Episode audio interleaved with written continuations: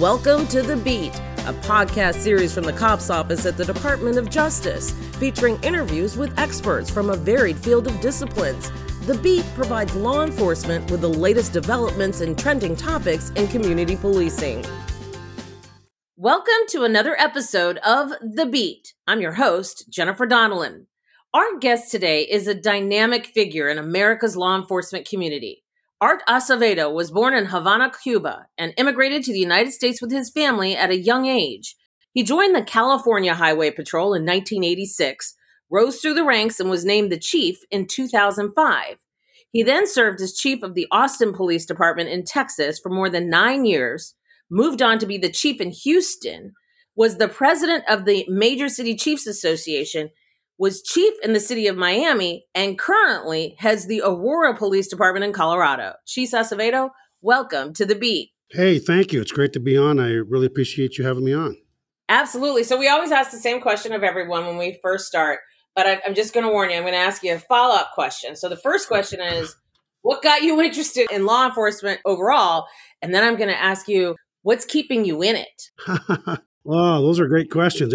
First, you know, I was born in Cuba. You know, I was raised to believe, and my brothers and sisters were raised to believe by my father that when we received political asylum in 1968, that we received the greatest gift of all, and that's the gift of freedom. And my dad and mom raised us to be patriots and to give back to this country. So I grew up wanting to be one of three things either a police officer, or West Point graduate, or a prosecutor. And they used to call me the policeman as a kid because I'd always play cops and robbers and fight you if you wanted me to be the bad guy, right? And so I did it for 35 years, took a little break, came back, and now I'm working on my 36th year. And the reason I came back is I missed it. I missed public service. I missed police officers. I missed the camaraderie. I missed the challenge. But most importantly, I missed the opportunity to speak out on bad policing and to speak up and recognize and support good policing. And so I'm happy to be back and I'm happy to be on the show with you today. Chief, did you take any time down? Are you a golfer? I know you're a baseball fan. No, no golfing for me. I'm too competitive and that takes up too much time. And in order to be good at it, you'd have to play quite a bit. And when you've been in a police chief in three major American cities and chief of the California Highway Patrol, if you're golfing too much, you probably aren't doing a very good job. So I like playing basketball. I like going to baseball games. I love going to movies. And that's really my therapy and you can still get those in while being chief. So, Amen. Absolutely. Yeah, you got to have that balance. So, you know, I'm not a fan of labels, but if you had to describe your own labels, so, you know, some have described you as both reformer and traditionalist. What sort of box, if you had to place yourself in a box, would you? Do you think that's an accurate description? You know what? I would say that, yeah. I mean, because you don't throw out the baby with the bathwater, right? There are traditional uh, aspects of policing that I think are of value, and I think there's some that have to evolve. And you know, part of that is really dictated by the community that we serve and community expectations. If you know, we have to operate with the consent of the people that we serve because the day they don't, you know, willingly, the, the majority of the American people aren't willingly supporting us, then we're in big trouble. And so I think that you have to evolve as public expectations change. And so I think that would be fair to say that I'm a little bit of both, which makes me practical. How's that? I do like that. And I think you're accurate. So just staying on this topic, and correct me if I'm wrong anywhere here. You were vocal about issues on police reform following the murder of George Floyd. You've been a proponent of both transparency and accountability, yet it sounds like you opposed bail reform while you were chief of police in Houston. And it seems that you have supporters on both sides. You've got supporters who are tough on crime, and you have people who support you who are smart on crime. Does that sound accurate? Yeah, look, what happens is that people, depending on the prism through which they're looking at whatever issue it is, they're going to hear what they want to hear sometimes. they're going to ignore what they don't want to hear that is a misrepresentation, I think, from some of my progressive community members in Houston, where they'd like to say that I'm against bail reform. That is absolutely wrong. I don't believe in cash bail because, quite honestly, it does disproportionately impact communities of color and poor communities to, you know, include poor white communities as well. I believe that true bail reform should be about a validated risk assessment tool that pre-trial what you look at is a what is the risk of releasing this person pre-trial? What risk would that pose for the public? A risk of serious injury or death you know? So what's the risk of public safety? The second piece is what is the risk of reoffending? Because even if it's a misdemeanor shoplifting, you know, people can't opt out obeying the law. If you have the same person coming in and, you know, committing whatever crime it is time and again, eventually that not only hurts public safety, doesn't only hurt the way people feel about safety in their community, ultimately hurts the efforts that we are trying to make across our country to, you know, evolve and reform the criminal justice system. So what the second piece again is what is the risk of reoffending? And the third piece of the risk assessment should be what are the risk of absconding? Because those that say I'm against bail reform are those that believe that no matter what the person is in jail for, charged with, no matter what their criminal history is, and no matter what the risk is or that they pose, and no matter how often they reoffend. You know, I was told specifically by one of the position, Rodney Ellis, who was a former state senator in Texas and who I've worked with many times, and he's a commissioner in Harris County, that he doesn't believe anybody should be held pre-trial. And I have a problem with that because we are having people in too many instances committing acts of violence up to and including murder and these are individuals in Harris County. Close to 200 folks have been murdered by individuals that had already been arrested for violent crime, charged with violent crimes, with a history of committing violent crimes and convictions for violent crimes. Going in one door, out the other on either an ankle monitor or personal bond or very low bill, like, you know, 300 bucks or something. And that's a problem. That is irresponsible. And I think eventually that's going to hurt legitimate reform. And so I am a reformer, but to me, reform has to be based on common sense and it has to start with, first and foremost, what is best for the safety of the victims and the community. And then we move towards, you know, what is right for the person that's going out and making uh, bad decisions in terms of hurting others. It has been historically a challenge. You'll hear community members or families or victims of crime. And when the police find the suspect and it turns out that they have a lengthy criminal rap sheet and that they were on probation or not on probation, but you look at the crimes that they were found guilty of committing, that you scratch your head and it's why was this person out on the streets? And then you have police officers who often say, We're locking the same people up over and over again. And that's frustrating and demoralizing for them. And then you had the pandemic. Did you see this subject sort of really take on a new life once the pandemic hit and there were those real challenges with getting people to work, the people that kept the court system going? Did you see that change in terms of the effect on the crimes you were seeing on the street and just the discussion of the topic overall? Listen, I'm not sure exactly what happened, but I believe that COVID just has had a really crazy impact on the psyche of too many people in this country. The kind of acts of violence that we were seeing for a couple of years there, where people were just making spur of the moment reacting with emotion without thinking and just shooting, you know, folks left and right. And it was something that I hadn't seen in many years of policing. And when you look at the impact of not having courts working, you know, the way they needed to be, cases that are languishing because of COVID, jury trials going by the wayside, it just brought everything to a standstill. And then on top of that, the explosion of violence by young people, by teenagers, has really gone from challenging to really bad in the last two to three years. You wonder the fact that these young people didn't have schools to go to, many of them were at home alone. It was a perfect storm. And so I think that COVID and those shutdowns, you know, and everything else, schools shutting down, really has had an absolute negative impact on society. And now we've got to play catch up and figure out how we can recenter, refocus, and reestablish some normalcy. Because I don't know about you and where you live, but it just seems to me that when I look around, the whole nation and almost, you know, we look at around the world, we've been off our axis off the rails. And so I'm hopeful now that, you know, kids are back in school and we seem to have learned to operate across the economic spectrum and across the different disciplines and everything else that maybe we can try to get recalibrated in terms of the way we fight crime and in terms of the way that we deal with mental health. I think if you talk with mental health practitioners, you know, more and more young people are experiencing emotional problems more than ever. And so I think that it exacerbated our challenges with mental health. And now we're going to have to really refocus and I think accelerate our commitment and amount of funding we put into actually helping people with their mental health.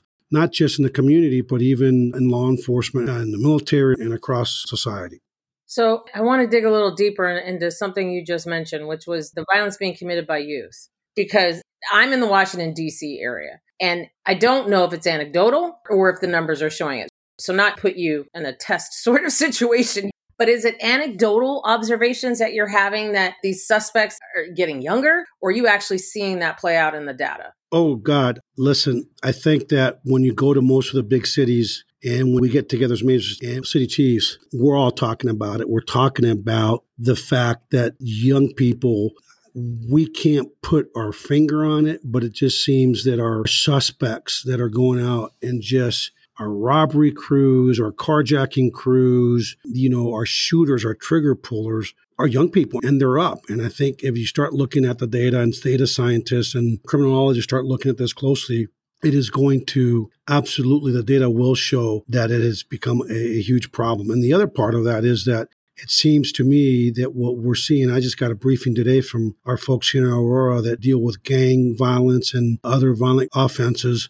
It just seems to all of us that it's becoming more and more difficult to investigate some of these things because it's no longer a hierarchy where it's easy to identify who your leaders are in some of these criminal enterprises. It's very decentralized, it's very spur of the moment. And it is, again, a bunch of young people. So we've got a lot of work to do in terms of trying to stem the flow of the number of youth that are just going out and just killing people. And on the same token, I mean, at least, you know, from what I can see where I am, it's not only scary, it's heartbreaking because it's the victims, young people. I mean, 13, 14, 15, 16. Yeah. And what's sad is what are they killing each other over, right? It's about disrespected me. You said something on social media that was offensive or, you know, I found insulting. And they're just, these kids are killing each other over minutia. You know, I remember when I was a freshman in high school, I took two classes that summer between eighth grade and ninth grade. And, you know, a kid mentioned my mother to me. And, well, I didn't shoot him, but we got in a fist fight. That's what it used to be. Now, these kids nowadays, they're armed. They're shooting each other over just disrespect, and they've lost respect, too many of them, for the sanctity of life. And again, our society has a lot of work to do because I don't see it getting any better anytime soon. Because here in Colorado, for example, they have cut the bed space in the juvenile custody facilities where at any given night we have about don't quote me on the numbers, but let's say in one of our counties here, we have, you know, 60 beds or 35 beds. And we're having a hard time holding young people accountable. And let's face it, some of these kids that are involved in this, they really don't have a family. The streets are their family, or they, you know, sadly were born into circumstances where, you know, they're a second, third generation of a family that is involved in this type of activity. And when we put them in one door and out the other and put them right back out in the streets, we're setting them up for failure and we're setting up the community for failure. They're going to end up either getting shot and killed or killing somebody else. And the answer is not letting them loose. The answer is trying to get them into some custodial type situation, but not just warehouse them, but actually give them the treatment, the counseling, the skills they need, coping skills they need, the emotional skills they need to change their behavior. Now, I'll give you the first example here in Aurora. A few months ago, we arrested a 16 year old. He was armed. The semi automatic pistol he had was traced and tied to three homicides in Denver. He gets tried, he gets convicted, and he actually had committed an armed robbery with that same pistol. And he goes in one door, out the other, doesn't do a single day. And within a matter of a month or two, guess who's in a shootout with our police officers? The same 16 year old. He's very lucky he didn't get shot or killed. We're lucky none of our guys got shot or killed. But I want folks to believe that we should not invest in keeping these kids off the streets and to try to change their lives around, to try to look at me and tell me to my face that it was in the best interest of that young man under those circumstances to go right back out on the streets. They can't. There's just no way they can argue that that was a good move by our society. And then whatever you feel the solution to this is, the question is, are we talking about it? I mean, it gives me great relief to hear that the major city chiefs are talking about it. You know, we're a country with 18,000 police departments and sheriffs, no national police force, no mandates, no real way to sort of set any national policy or anything like that. It's police department by police department, jurisdiction by jurisdiction, who all seem to be facing the same problem. Now, tell me this How difficult is it to have a discussion to try and deal with an issue, a critical crisis level issue like this, involving younger suspects, younger victims, pervasiveness of this problem in a climate that you're dealing with right now in terms of negative feelings towards law enforcement? Are we in a spot where they're listening? Yeah, that's a great question. I, look, I think part of the challenge in our country is that too many people in positions of leadership come to work to keep their jobs instead of doing their jobs, and not enough people are willing to speak out, speak truth to power. I believe that you should have the mindset as a leader. And I always tell my people that I've had the privilege of working with and leading that in my executive team and the folks I've worked with that I'd rather lose my job for doing it than keeping it by not doing it. And I think therein lies the problem. You know, if we picked a day across this country where every law enforcement executive had a press conference you know, just pick a date and we all get together in every county as groups of chiefs across the country and sheriffs and said, enough is enough. Here's what's happening. We're failing these youth, right? Because they are kids. Whether they're violent or not, they're still kids, right? We're failing the youth, we're failing the community, and we've got to do something about it. If we did that, that would be so powerful. But guess what? we're not. We're not. And I just think people are, you know, you don't want to be labeled, right? You don't want to be labeled you're insensitive or if you're trying to combat youth violence or you're trying to make people aware, well, you must be. Look, when I was in Austin as my first municipal police chief's job, I had my people start a Boy Scout troop in juvenile hall.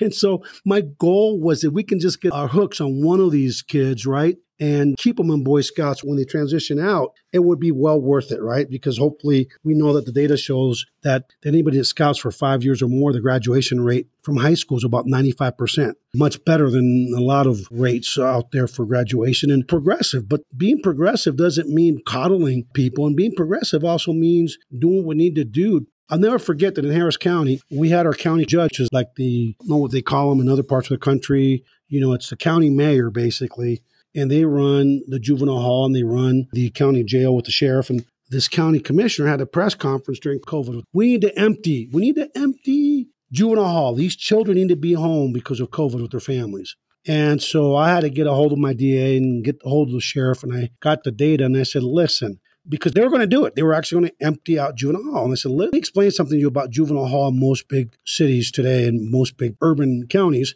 It's not my juvenile hall when I was a kid. The kids aren't in there for joyriding, right? They're not in there for, you know, stealing candy bars or they're in there for these type of crimes. And now don't quote me on the numbers because it's been a few years, but I said, here we have, let me tell you about the children. Two of them are there for capital murder, premeditated capital murder. 11 of them are there for murder, charged with murder. And I just went down the line was all very violent offenses. And could you imagine releasing all those, you know, kids back onto the streets to be, quite honestly, often there'll be adult, you know, criminal offenders that are actually manipulating and utilizing these young people. And and thank God because we had that press conference and we put the word out, they backed down. But in too many places, law enforcement doesn't speak out. And I think that's a huge problem. We've got to speak out because people need to know, need to be informed on the decisions that are being contemplated before they're actually carried out.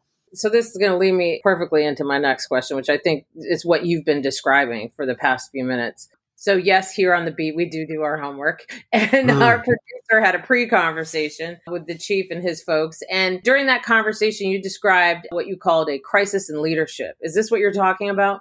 Yeah, I mean, look, it's like it's a crisis in leadership that goes well beyond policing. I mean, it goes across the uh, societal spectrum. If you think about some of our elected officials, they're more interested in, you know, instead of good policy, they're more interested in good political theater. And so they make their decisions based on their respective bases. And quite honestly, you know, they're more interested in, in their next election instead of just doing their jobs. And we don't get a, a grip on that and a handle on that. I just don't see things, you know, getting better. People people need to demand that leaders actually do their jobs and speak truth to power. And again, it's not just in law enforcement, but quite honestly, it's in, you know, elected officials. And it's funny because sometimes elected sheriffs will tell the chiefs, hey, you guys are a bunch of politicians. You just do your whatever your mayors tell you. And when in fact they're the politicians that have to run for office. And I said, no, you're wrong because we're not politicians. We're men and women that we don't run for office every four years. We run for office every single day you know, we're one incident away from losing our jobs. The officer does at three o'clock in the morning,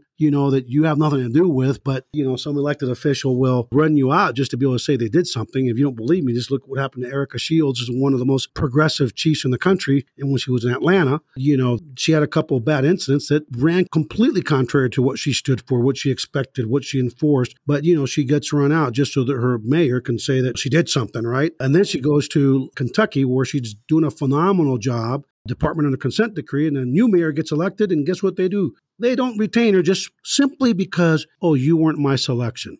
And so let's talk about that. If you don't have continuity of leadership, without continuity of leadership, you're not going to affect cultural change or you're not going to affect any kind of good outcomes because, you know, people will just wait you out. They know that you're going to be gone in, you know, 18 months to 36 months. And that's the other problem, I think, for law enforcement in our country we don't have a good model in that there's next to zero job security for police executives across the country. And so those that can't afford to lose their jobs, sometimes, you know, and I understand it because they might have families and everything else that they need to feed, made no matter what they feel like, may not take the risk because they can't afford to lose the job. And I think that's a disservice to the American public and the American people. We need to have a better model where people can actually do their jobs instead of worrying about keeping it. Wow, that's super interesting. Let me ask you this, and we might have to delete this part because my math might not be right. But uh, but you said you've been in law enforcement 34 years? 35, 35. And you became a chief in 05. So does that mean basically half your career you have been a chief? 05, let's see, that means yeah, you know what? Because I was one of those guys that I always tell people, you know, when I became a police officer, I thought for sure, oh, I'm going to do 30 years, you know, be an officer. Never thought about promoting until about two years on the job. My sergeant puts on my annual performance appraisal, hey, you need to think about being a sergeant. And quite honestly, I was working for some people. He was one of my good sergeants, actually, but I was working for some folks that were afraid of their own shadows, didn't want you to do any kind of, you know, policing because they didn't want you to create work for them. And I always tell people you can spend 30 years and complain about it, you know, sit in the back of the squad room in the roll call room, or you can position yourself to be a change agent. And that's why I decided early on, I'm going to make this my career. I love what I do. I love cops. I love community because I think that on balance, everywhere I've been, I've left my shift, my unit, my division, my organization better shape than the way I found it. And I think that's what leaders should do is always try to leave the place in just a little better shape than you found it. I think that is a awesome goal. So let me ask you this given that 35 year track records, half of it in the position of chief, are we at the most polarized period in your career that you've witnessed in terms of between law enforcement and society at large? Well, well, you keep asking great questions. And look, the relationships are work, right? I always tell people that relationships are work in my 35 years, you know, we've had our ups and downs in terms of the relationship between the law enforcement community and the communities we serve. But here's the difference I've never seen the division that exists in terms of the American people. We have lost the art of being pragmatic. We've lost the art of, you know, disagreeing without becoming disagreeable. Our society is so divided there's such a political divide in this country that I believe that's what's making this era, this time, this moment, the most difficult for our police officers. Because the ones that are stuck in the middle of all that craziness are these 23, 24, 25 year old officers out there trying to do their jobs. It just seems that the world of give and take, the world of, you know, let's get along, the world of negotiating, the world of just being decent to each other, regardless of political affiliation or your position on issues. It is just sometimes I don't recognize the country that I was raised in and the way we speak to each other. It's just, to me, that's what's making it really, really tough. You know, there used to be only one side, and that was the side of what's best for America. And we were above all else Americans. You know, the one label that we always majority of us valued and loved and you know took pride in was I'm an American. Now it's not enough. It's like you know it's it's tribes, man. It, it is tribal, and that scares the heck out of me because we can't take for granted the past 240 something years that we've been around as a nation. And I can tell you that I don't know about you, but my sense is that if we don't find our center again as people, the conflict between the tribes that we see out there in the American public. The conflict in the political arena is just continue to make policing that much more difficult because people are just, I just don't understand it, but you know, it is what it is, and we'll continue to do our very best to serve everybody based on our constitutional duties and the law and the policies of the organizations that, you know, that we all work for out there in the 18,000 departments. So, Chief, in one of my lives, I've worked very closely with a police chief. Yeah. And prior to that i was a reporter. So you know you stand outside places and you report and you try and give objective as a presentation of fact as you can. But once inside it was so eye-opening to me especially the job as the chief of police because there were so many days i walked out of there just enraged because i knew the truth but i knew what was percolating out in the world yeah. And then this job of trying to set records straight and give facts and try to be objective and and do your job yeah. as a police chief. Like if you had to describe to someone what it's like to be a police chief right now, how do you describe it? I would say it feels like a being a punching bag. you know, and we've got feelings too, you know, and seems like constant crisis. And it is probably a juggling act that I don't think people can appreciate. You know, I've always told my assistant chiefs, you know, deputy chiefs, I don't care how many times you're the acting chief, you will never truly appreciate the complexity of the job until you are the chief and you're the one that you know, once you take that seat permanently, right, or you're the actual chief, there's no, hey, let's go ask the chief, right? And so I just don't think people appreciate that these executive jobs they're tough, but quite honestly, there's nothing else I'd rather do than to be in the fight with our community and with our workforce in the fight to actually keep people safe. But I'll tell you, I don't think people appreciate just how tough it is to lead in a world of I got you. That's the society we live in, you know. Americans used to always like a comeback story much more than we do today. Americans historically have been very forgiving but it seems like too many of us now are like, just lie in wait. Let's wait till somebody, you know, says something off color or makes a mistake. And it's just like, bam, let's just pile on, right? And then on top of that, now we have the era of social media, you know, the bots that are being controlled often by, and the fake news, the real fake news is being controlled by enemy states, you know, hostile states. In other words, governments from around the world, like Iran and Russia, North Korea, and others that actually we are under attack in terms of psyops going on against the American people. And sadly, a lot of members of the public don't even recognize that. They don't realize they're being manipulated. And so when you add all that stuff, I'm going to stop you right there because 10 years ago, I know you'll agree with this. Yeah. You make those statements 10 years ago, you'd be like, I sound crazy. Yeah. But those are actually I often would walk around and say, you can't make this stuff up. No, you can't. And you know, people don't want to believe it. They don't want to believe. I can tell you on my Twitter, I'm a Twitter bug.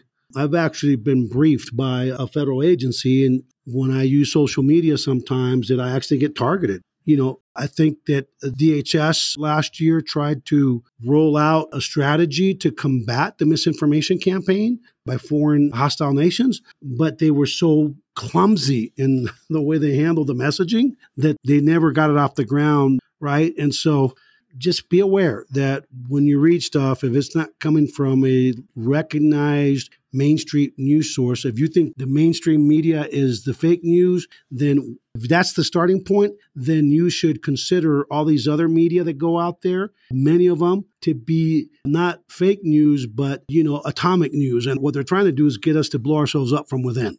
Well, it's certainly scary. I know that. And then I look at all the issues that you're facing that everyone in law enforcement, but particularly leadership within the law enforcement community and the issues that you've now been tasked to tackle. And, you know, on a bad day, you just kind of say, are we going to get out of this? Yeah, you know what? Look, I always tell our folks we can only control what we can control. And for me, that means we can control the way that we conduct ourselves as individuals and as an organization. We can control the way that we treat people that we come in contact with each and every day, which is why I always talk about relational policing with my police officers. with my staff. I don't talk about community policing because, quite honestly, you know, too many of us in law enforcement will say, hey, we don't have enough cops, we don't have enough this, we don't have enough that.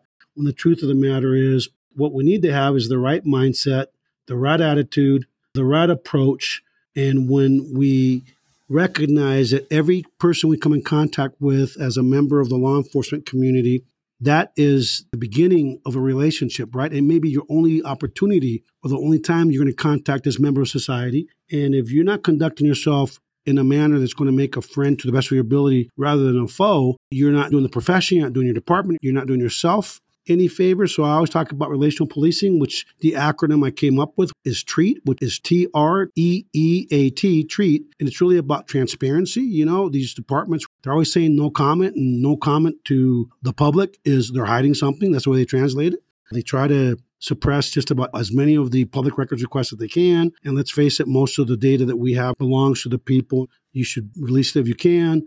So you want to be transparent. You want to have respect, treat people with respect, have self respect, respect the organization, your chain of command, your co-workers. We need to engage the community and engage them like a chief. You can't build relationships with your workforce or the community by sitting behind your desk in your office. You got to get out. Get out of your police car. Go engage people in the playgrounds, in the little markets, at the street corner, outside of the 911 call loop. And I don't care how busy the officers are on patrol no matter how busy they are, most of the times they'll have at least an hour any given shift to at least go out and spend 30 minutes, you know, engaging people outside of the 911 call loop. And when we're doing that, you're building emotional capital, right? And that emotional capital that we need to have in the bank because we know we're going to have a mistake. We know we're not going to achieve perfection. And when you have that controversial use of force or the controversial incident, you better not be an unknown entity to the community. You better have some capital in the bank. We got to hold each other accountable. And we did that. And we were transparent, respectful, engaging to build emotional capital, hold each other accountable. We end up building trust. And I think with trust, we have better outcomes. We have increased officer safety and we have better community safety. And like I always tell them, the court of public opinion matters to everything we do.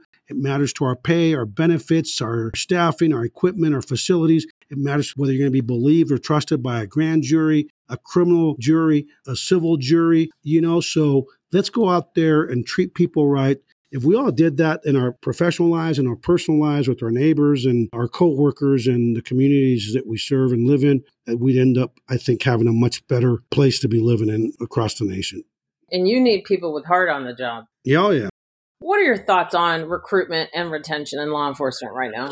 well, first of all, let's stop saying people don't want to be cops because of the George Floyd protests. If I hear that one more time, I didn't say it. I know, but how many police chiefs are going around saying that constantly? Look, during the summer protests, did some people quit? Probably. But the truth of the matter is, since the advent of COVID, I told you all earlier that something's happened, something's in the water. I don't know what it's done to our national psyche. But listen, we're not the only ones with a problem recruiting. Airlines are taking people off of the streets and training them to be pilots, for God's sakes. That's unheard of. And I was so happy. If you look at my Twitter feed at Art Acevedo, A R T A C E V E D O, you'll see that the Marshall Project did an article where they talked about that. There are so many opportunities right now, so many help wanted signs.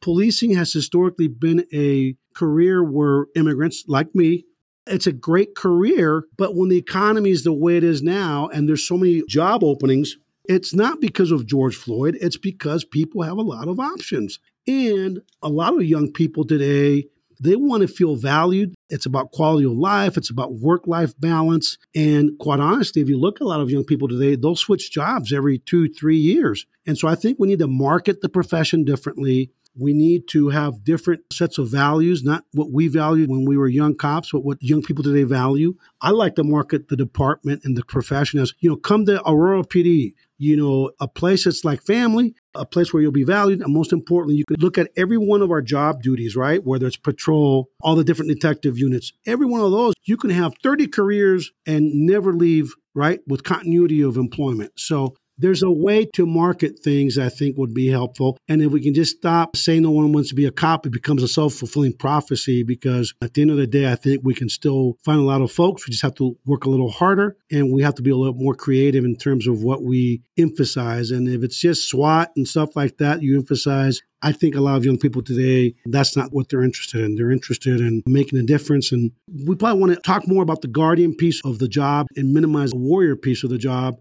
Having said that, we need individuals that have the mindset of a guardian, the heart of a warrior, because in order to be a true guardian, sometimes you have to, you know, you have to shift gears and go into warrior mode. And so I just think it's going to take some work, but we can get there. Who should we be attracting as police officers? Who do you want to see in your department? What kind of person? What kind of ideals? Yeah. I want people that have some common sense.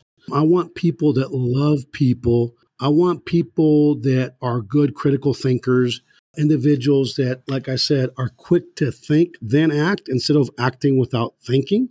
I want people that recognize that, you know, we don't have any power. What we have is authority. And that authority is given to us by the people we serve. And we don't have any special powers, right? I want people that have, again, the mindset of a guardian that understands that the sanctity of life should be foremost in our mind and anything we can do to, you know, do our jobs, complete our duties without taking a life is really important. But I want people that, even though have that mindset, have the heart of a warrior. I mean, if you look at Uvalde, I, I'm sorry, but I have real heartburn with what happened. I was in Texas and actually did a lot of media. I can just tell you that when you know children have been shot behind those closed doors, sometimes you get paid to lay down your life rather than swerve from the path of duty. And so we want people that know how to turn it on and turn it off, but most importantly, care about others and that are empathetic. They're culturally competent, that have a mind to learn and grow and evolve. And I think there's plenty of people out there that fit the bill. We're about to start a cadet program with our community college where it'll be a two year program and hopefully we'll get the funding in March and you're going to see hopefully some good things come out of that program where they'll be working for us while they're going to college and making some money and hopefully we'll get them to come in to be police officers. So we'll see. But I think the future and the best is yet to come for the American policing profession.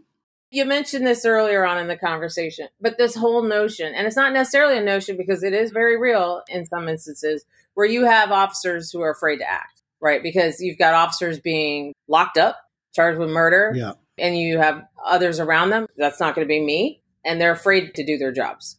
Have you had that conversation with a police officer? What do you say? Hey, look, first, let me just start by any activists out there that might be listening, you know, where they want us to hey, you know, we need the academies need to be more like an adult learning environment, this and so on and so forth. I always tell them be careful what you wish for because the police academy, we turn into Little League where everybody gets a medal, right? Everybody gets a trophy. That's the only time we're going to have to really assess someone's mindset, someone's ability to handle some really dynamic situations. And so just be careful. Well, nobody will die, right? It's a controlled environment. So I want my academies to be tough, but I want them to be appropriate, and then there's a way to do it. You can balance it. But to the officers that say they're afraid to act, listen, if you know policy, you know the law, and you stick to your tactics, that is your greatest defense. I've always told my people know policy, know the law, know the Constitution, wrap yourself around it, and the chances of getting in criminal trouble are, you know, very slim. I've yet to, in any department I've worked, seen anybody go to jail for following policy of the law in their training. But when you go out there and you start acting outside of those things, now you're outside of scope and you put yourself at risk. So go to a department that is committed to being a learning department, go to a department where the leadership is willing to call balls and strikes, whether it involves the actions of the men and women within the department or when it comes to the actions of members of society and go to a department that understands that tenets of relational policing understands that court of public opinion matters and we need to treat people the way that we want our own families treated or have the cultural competency to treat people the way that they wanted to be treated to the best of our ability based on their beliefs, their customs, and what their values are. And so it amazes me that we still have great young people coming on board. And I can tell you that having been through a lot in 35 years, working on 36 years, I didn't know exactly what I was getting myself into back when I did. But after being gone for almost 18 months and now being back in policing, I can say that without any hesitation, I would do it all over again today. I'd start all over again today. And I can say it's still a very noble profession and something that I'd highly recommend to those that, you know, you can sit back and complain or you can get involved and make a difference. You know, that whole piece about thinking before you act. I mean, yes, that happens and you have to do that in an instant. But it also screams to me that that requires a certain level of sophistication and maturity yep. in order to do that. And so those are the people that we want out there. I think my next question is going to prove helpful to not only anyone who's in a chief position, but any police officer, any sheriff's deputy. And it's on the subject of balancing relationships because literally every single call, every time you get out of that squad car and you're interacting with the public, a member of the public, you're balancing a relationship. So I want to ask you, as a chief of police, and witness it myself, you are balancing untold number of relationships. You've got your staff, You've got their families you've got to be worried about. You've got public and community expectations. You likely, just as you mentioned, every single day you could lose your job, you know? So you've got that political consideration, the lawmakers, et cetera, those who put you in your position. You've got the unions. You've got whatever conditions are currently existing. How do you balance that all? You know, I think you balance it just by not being a windsock, by being consistent, by not looking at which way the wind's blowing and by just being true to your calling and just making your decisions not based on, you know, public opinion, what the union going to do, what the media is going to do, just based on what you know to be right. And at the end of the day, if you're true to your oath of office, you're true to, you know, what you believe to be right, you're clear and you're consistent and you speak truth to power, you know what? I tell you that when people know you speak your mind and when you say what you say, it's what you really believe and not based on which way the wind's blowing. I think that people may disagree with you, but unbalanced, most reasonable people will respect and appreciate the candor and appreciate the fact that you're willing to be real because people know BS when they see it. And I think they appreciate people that are real and that don't try to just blow smoke. And I think to me, that's the key. Based on what you just said, it's not a mystery here. right? It's just be real and people will appreciate and respect that. You know, there's a thousand things I could talk to you about because you're wealth of information and with your experience. So before we leave, I just want to ask you, is there anything you want to talk about before we leave here? Yeah, I mean, I just would like to say to everybody that's listening, look, we can't be careful what we wish for out there. We need to be thoughtful in the decisions that we make. And if any elected officials, the same thing. You know, I just got hit by a drunk driver going the opposite way that came into my lane Sunday night. They kept going and you know, thank God it wasn't two or three feet more to into my side of the street because it would have been a head on instead of a side swipe. Oh and I had to chase them down.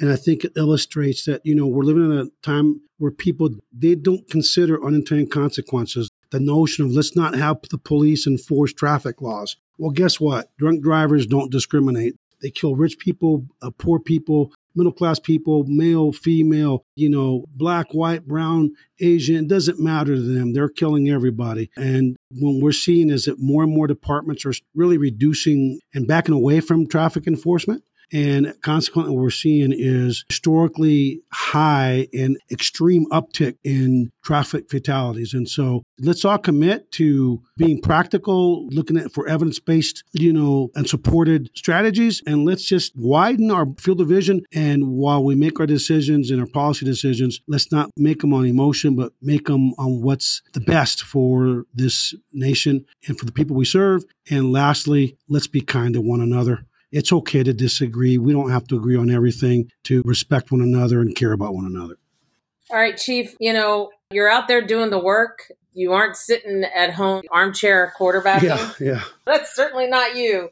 We appreciate your service and thank you so much for your time here. If somebody wants to reach out to discuss anything with you or find out more about any of the programs that you discussed, it might be a good fit for their community. How might they reach you? First and foremost, just remember we're hiring at the Aurora Police Department for all kinds of positions, not just police officers. So give us a call. And they can reach me on my email, aacevedo at auroragov.org. That's A A C E V as in Victor E D O at A U R O R A G O V as in Victor dot org. If not, follow me on Twitter and send me a direct message at Art Acevedo on Twitter. And that is, could you spell that one for me too?